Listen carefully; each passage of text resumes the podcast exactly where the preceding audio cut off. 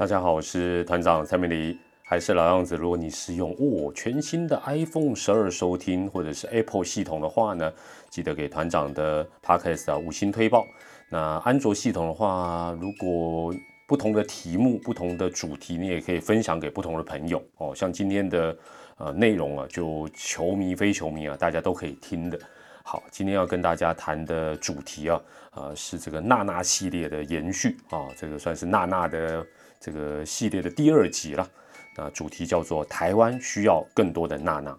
台湾需要更多的娜娜。那如果你没有听这个 EP 二十九第二十九集 EP 二十九的话，会想说哦，又是欧阳娜娜嘛，摩拉姆西哎，欧阳娜娜了。我简单再讲一下哈，这里讲的娜娜指的是东南亚来的外籍看护工或者是呃看护，那不管他是来自印尼也好。来自菲律宾、来自越南等等啊，来自东南亚任何一个地方。那我也简单讲一下这个看护工跟看护哦，我也是最近才知道，这个看护原则上就是说是可以啊做一些医疗的行为啊，医疗的行为。那看护工呢，基本上呢多了这个“工”字哦。就是说他是不能做医疗行为，他可能只能协助啊老人家一些呃家务啦、打扫啦，或者是帮他煮煮饭啦，啊，大概是协助的一个角色。好，话说前一阵子我高龄九十岁的老母亲呢，两度住院哦，还不是一度，是两度。那因为老妈之前呢，实在都头好壮壮，所以我们对于什么长照啦、看护啦、外籍移工啊，说真的是啊，完完全全都没有概念。那直到这两次的住院，那第一次住院的时间其实不长，那不到一个星期，应该是只有五天吧。所以我们是采取这个家人自己去照顾，两班制的轮流陪病。那早班呢是我老哥，晚上陪睡的就是我。那当然如果没有两个人，加上我们如果工作上面没有一些呃弹性啊，那那段时间刚好我也没有出差。说真的，就算是只有不到一个礼拜。没有专门的看护，恐怕也不行啊，会比较不放心的。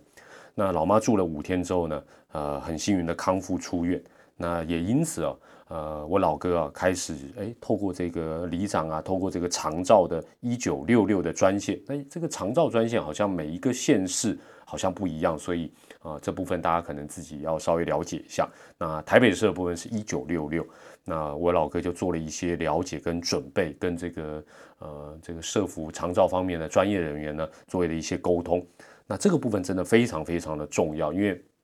大家都知道台湾现在就已经是老人国了，所以政府对于长照啦，对于老人的一些服务，事实上是有的，范围也很很广哦，当然也很多的项目，但是很重要的是，它都需要时间，让这个专人呢，他的他可能要做一些访视。啊，审核等等，也就是说，它有一定的一个程序，不是说一通电话就有办法哦。呃，好像就是随随传随到，这是大家可以想见，绝对不可能的。所以家中如果有长辈的，那因为我们的听友，我是看了一下后台数据哦，大部分都比我年轻的啊，那就是说，呃，就是说，应该你的爸爸妈妈就需要长照的，应该。不像，因为团长是五十岁嘛，那所以我想应该是你的阿公阿妈的几率比较高。但是不管怎么样，呃，我想，呃，尤其是他是独居的，或者是比如说，呃，你的这个年纪大的长辈，他是住在乡下的等等，那我觉得不管是你或者你的爸爸妈妈，务必都要先上网了解一下，千万不要觉得这个事情离你很远，好不好？其实没有想象那么远。有备无患，真的有备无患，才不会手忙脚乱哦，所以才不会手忙。这部分，呃，团长整理一下可能再跟大家来做一个分享。那回到我老妈住院，那第二次的住院，我老妈第二次的住院就最近这一次啊，当然就非常的严重。那也是老人呢啊最常遇到的其中有意外，没错，就是跌倒。好，所以我们虽然千叮咛万交代，我相信所有的人也都会提醒。呃，自己家中的这个比较这个银发族的长辈啊，小心啊，不要摔倒啊等，但是还是会摔倒。那这部分我也会再整理一下，因为这部分其实也也很重要。那我这一次我老妈不但是摔倒，而且她是跌到头，摔到撞到头了，那有一点轻微的脑震荡。所以我跟我哥哥我们就研判说，这个住院呢可能会比较久。坦白讲，那时候也很慌，也不知道会多久，也甚至有有一段时间也觉得，哇，这个这是好像。呃，比较不乐观，但是，呃，有一种长期抗战的准备哦，就觉得说不能够再靠这个两班制哦，这自己这个照顾可能不行，要找专业的看护来陪伴。那这时候当然问题就来了，也是这一集要跟大家讲的一个部分重点，就说医院当然虽然会有人介绍你这个合法的看护的这种人力中介公司，但很抱歉啊，首先不见得马上有人能够来看护，而且呢，据了解啦，哦，我们是比较幸运，但是据了解，他就算来了，他看一看病人的状况，因为病人有很多各种各样不同的状况，他觉得这个他啊。讲比较粗一点说啊，这个太麻烦了，或者他评估说他的能力照顾不了，他也可能婉拒拒绝，或者呢，他哎，你可能这个 不也不能讲连哄带骗啊，就是说你可能说服他说好了，那你就做看看，照顾看看，好，他可能做个一两天，哎，反正他有他的权利啊，就好像我们公司对人会有什么新人有试用期，那现在是。新的人他也会觉得我不适合，我也不做了。那这个看护当然也是如此。那当然，我这边讲的合法的看护是指本土的，就是说我们台湾人自己的中华民国籍的看护。啊，这个原因也很简单了，就跟现在全台湾的为什么我特别 focus 讲说是合法的本土的看护，就跟现在台湾全国的各地的工地都缺工一样。简单讲，就是说这种辛苦的工作，辛苦钱了，愿意做的，不只是现在，将来也只会越来越少，不可能越来越多。好，这个我想大家都有的一个概念。那以医院的这个合法的本土看护来讲，他的日薪两千元，行情价，公定价两千块。哎，乍听下去，哎，不少哎，两千啊，做满三十天。哦，不就六万做二十天不就四万哇？好像比一般上班族多很多。其实，你如果仔细想一想，仔细算一算，两千块少到有点离谱。好，所以这是一个钱的问题，也是一个呃，团长最近一直在思考这个啊，长照啦、看护啦，还有印尼的这个政策等等。啊，印尼的这个外籍移工的政策等，其实说到头来就是一个字，就是钱。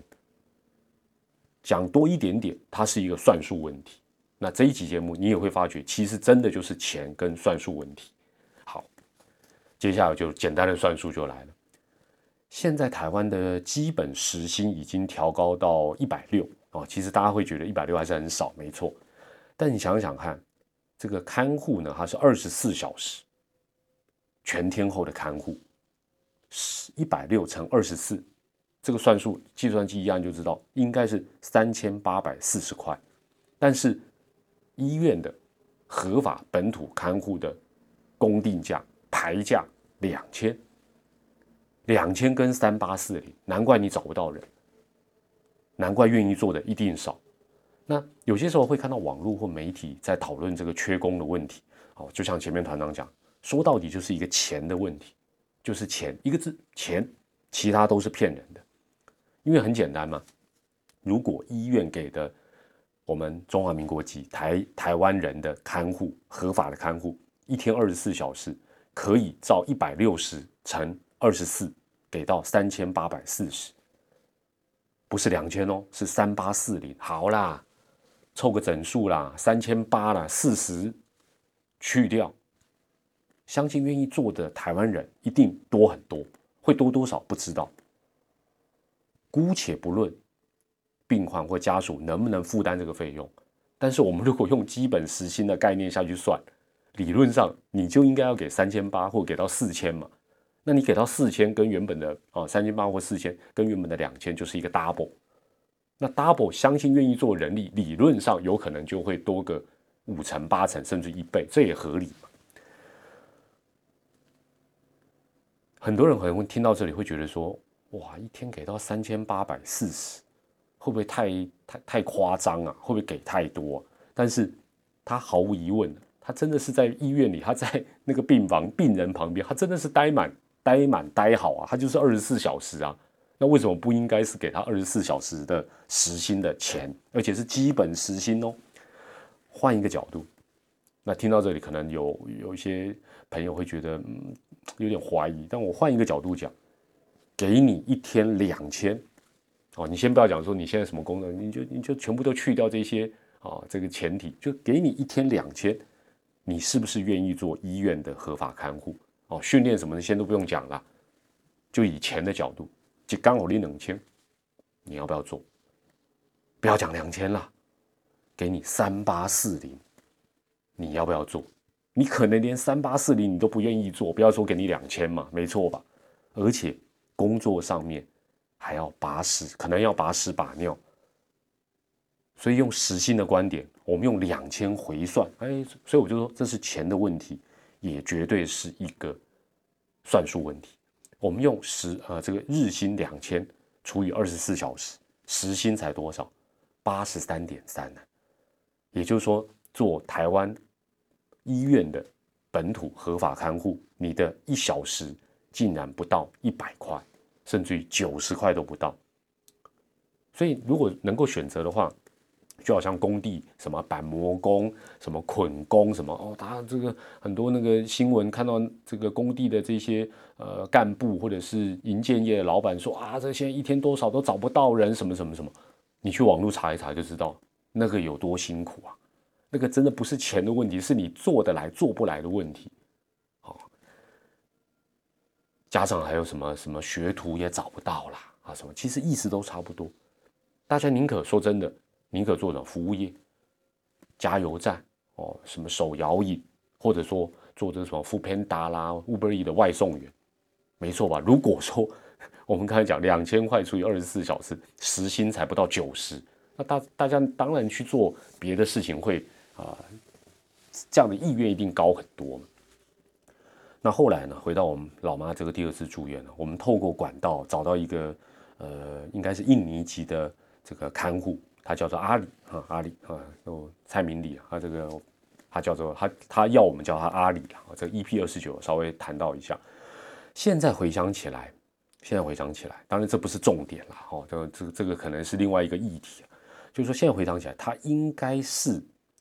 不合法或者是比较灰色地带的义工朋友。那我们坦白讲，没有去深究，那时候也没那个心情，也没那个坦白讲，就是说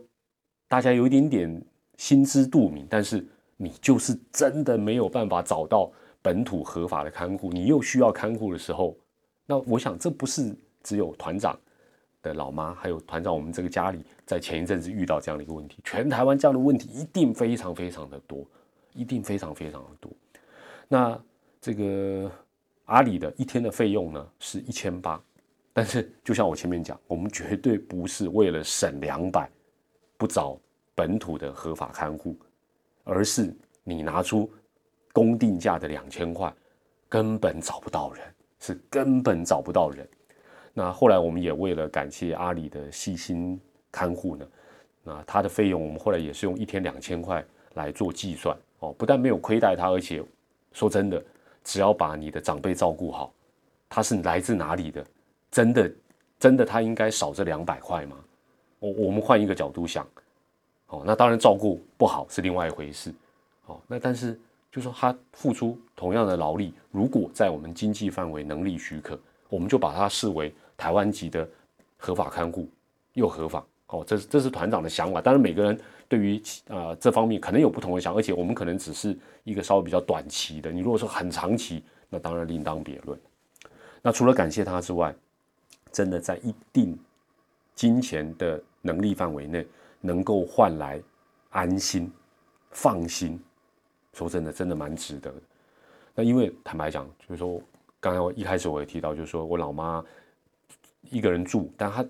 几十年来都头好壮壮，都自己照顾自己，所以我们原则上都啊很缺乏照顾病人、照顾老人的经验，完全没有经验，也没有这方面的专业。说真的，我妈妈啊瘦瘦的，后来变瘦瘦的，这段时间住院啊，怎么坦白讲，我们要帮助她啊从床上起来，我们那个病床怎么用，怎么抱他起来，怎么扶他，做个哩哩啦啦，真的哩哩啦啦，尤其跟。专业的看护阿里他们比 我们的动作真的是到底在干什么啊？但是阿里他们受过专业的训练，最重要的是他们看护过各种的病人、各种的老人，所以他们在这方面的经验是啊非常非常宝贵。举个例子啊，举个例子，这不是单纯只是把屎把尿的问题。举个例子，我老妈这几年因为食欲不佳，所以越来越瘦。那她在老家的时候，我老哥也好，我也好，我怎么好说歹说，怎么劝，效果都很有限。而且呢，老人就是这样，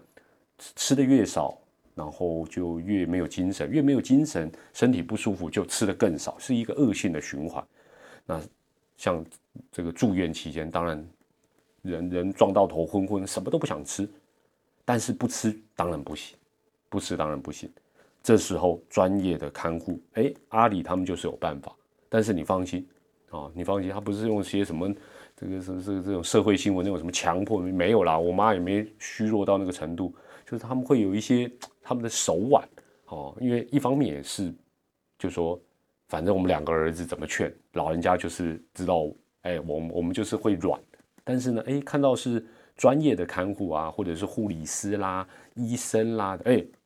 病人其实这时候看到专业的就会比较听话，所以说在这方面的价值就非常的值得，因为。吃了就有精神，有精神的恢复就比较快。那我老妈当然也不例外，哦，所以这一点来讲真的很宝贵。那这第二次的住院呢，我老妈住了八天的时间。